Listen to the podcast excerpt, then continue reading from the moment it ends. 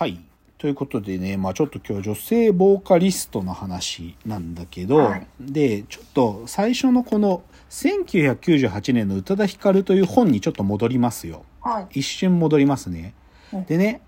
ぶっちゃけ今日宇多田ヒカルの話しようと思って僕この本棚から引っ張り出してきて、はい、パラパラ読み返したんですよ、うん、でもねぶっちゃけねこの本自体も実はもう古いって感じたね僕は。この1998年の宇多田ヒカルって本が出たのは2016年だよね、はいはいはい、で2016年である意味さっき言ったアイドルソングがまた握手券付きで売れてきてるとか、うん、その2016年時分の宇多田ヒカルたちの立ち位置とか書いてるんだけど、うん、でももうそれもね古い、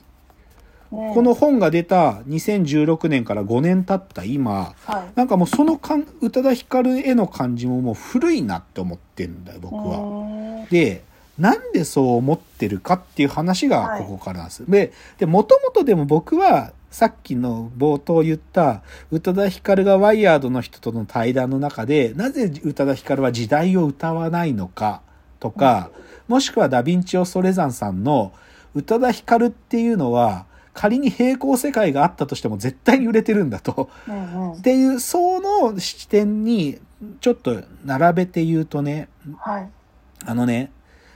まあある意味この本がなぜ古いと思うかっていうのはシンプルに言うとこの本が所詮やっぱり書き方としては1998年の宇多田ヒカルやこの本が書かれた2016年の宇多田ヒカルっていう形で時代とセットで宇多田ヒカルを切り取ってるからだと思うわけ、うん、でさらにで単純にその時代とセットで宇多田ヒカルを切り取るということだけじゃなくてそこから5年経った今多分僕の見立てはね、はい、もうね時代とセットでアーティストを語るってこと自体が古くなったんだと思うの。で、これね、ちょっと過剰な仮説なんだけど、僕の中で。はいはい、なんか、今2021年でしょ？はい。で、ちょっとこういう問いを立てたのね。うん、2021年、まあこの2020年代に、はい、歌姫は生まれるかと問うたんです僕は、うん、2020年代の新たな歌姫は誕生しうるかと。それは宇多田ヒカル級のいや椎名林檎クラスの歌姫生まれるかなってちょっと問うたの、うんうん、そうすると候補者なんか思いつく人います？まあ2020になってからじゃなくてもいいけど2010年代の後半からだから2018、2019ぐらいから出てきたアーティストでもいいんだけどなんかすっげえ歌姫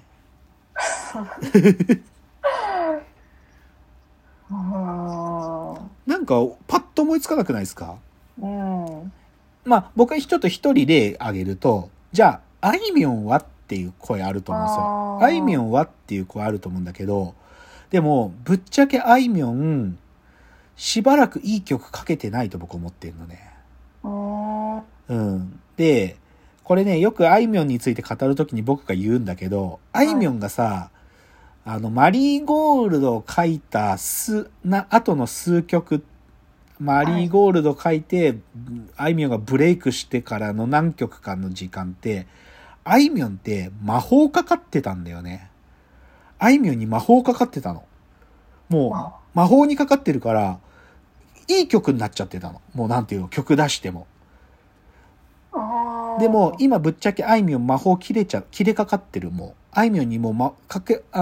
法使いってかあいみょんもう魔法使えなくなっちゃってるの。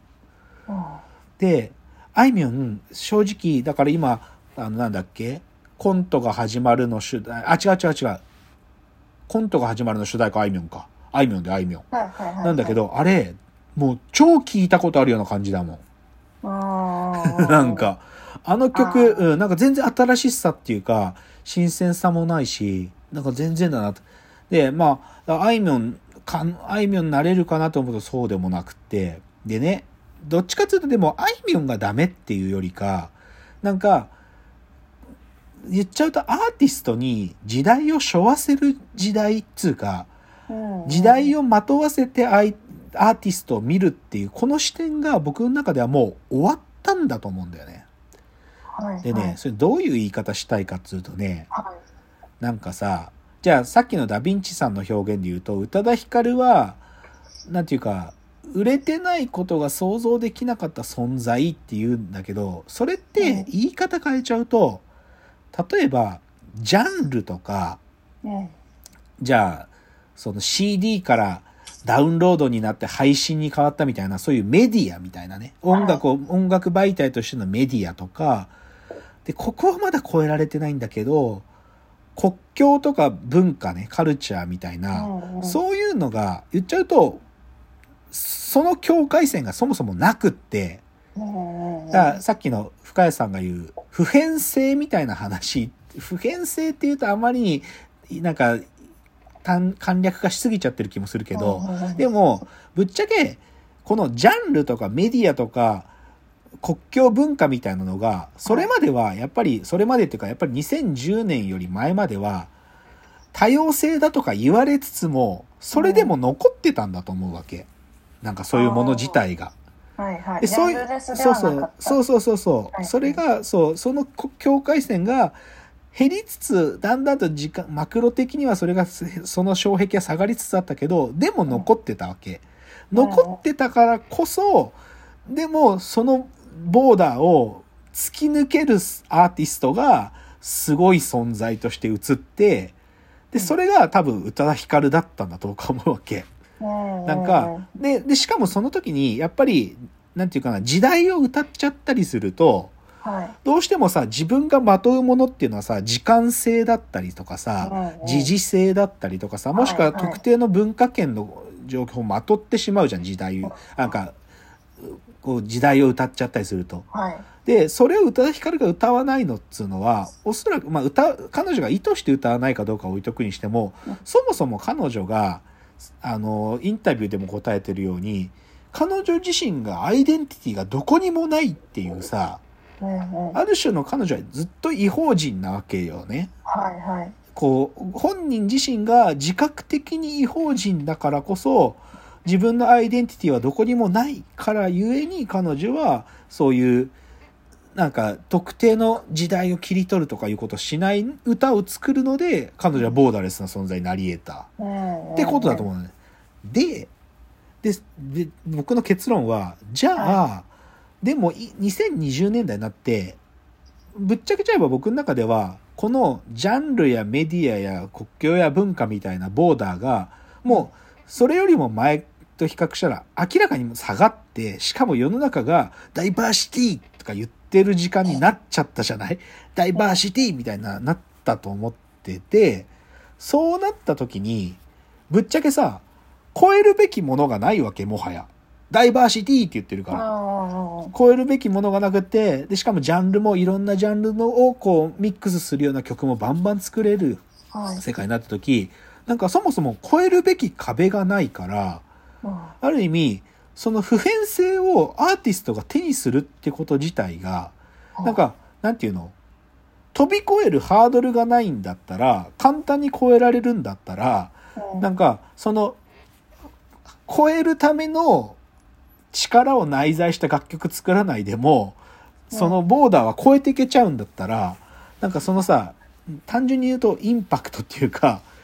その力自体さ、その超えるための力を持ってなくても超えちゃうんだったら、なんかそこに力宿らないじゃない。言ってることわかります？なんかすごいなんか超える力を持ってたのが2010年代までのアーティスト。でそれがモテてた人はもうごくごく少数、稀有な存在しかモテてなかったんで、モテずにその籠城を決め込んだのが西野カナだと思うわけ。籠城を決め込んだのが西野カナだったんだけど、でそっか、時間が経ってもいいなって思えるのが、超える力があった人、そうで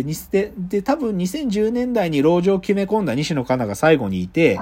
で逆にでも2020年代になって、その特定の世代特定の時代に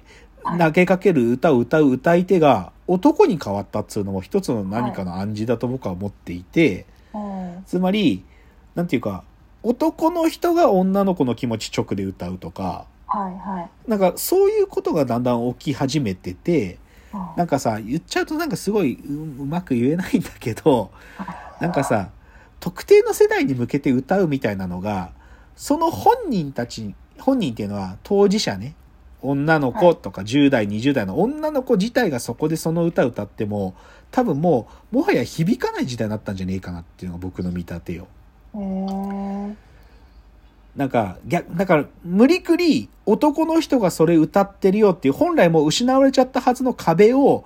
疑似的に壁を乗り越えて男の人がそっち側にやってきたよっていう演出を込めることでその特定の世代時代に向けて放つ曲っていうのが無理くり成立する。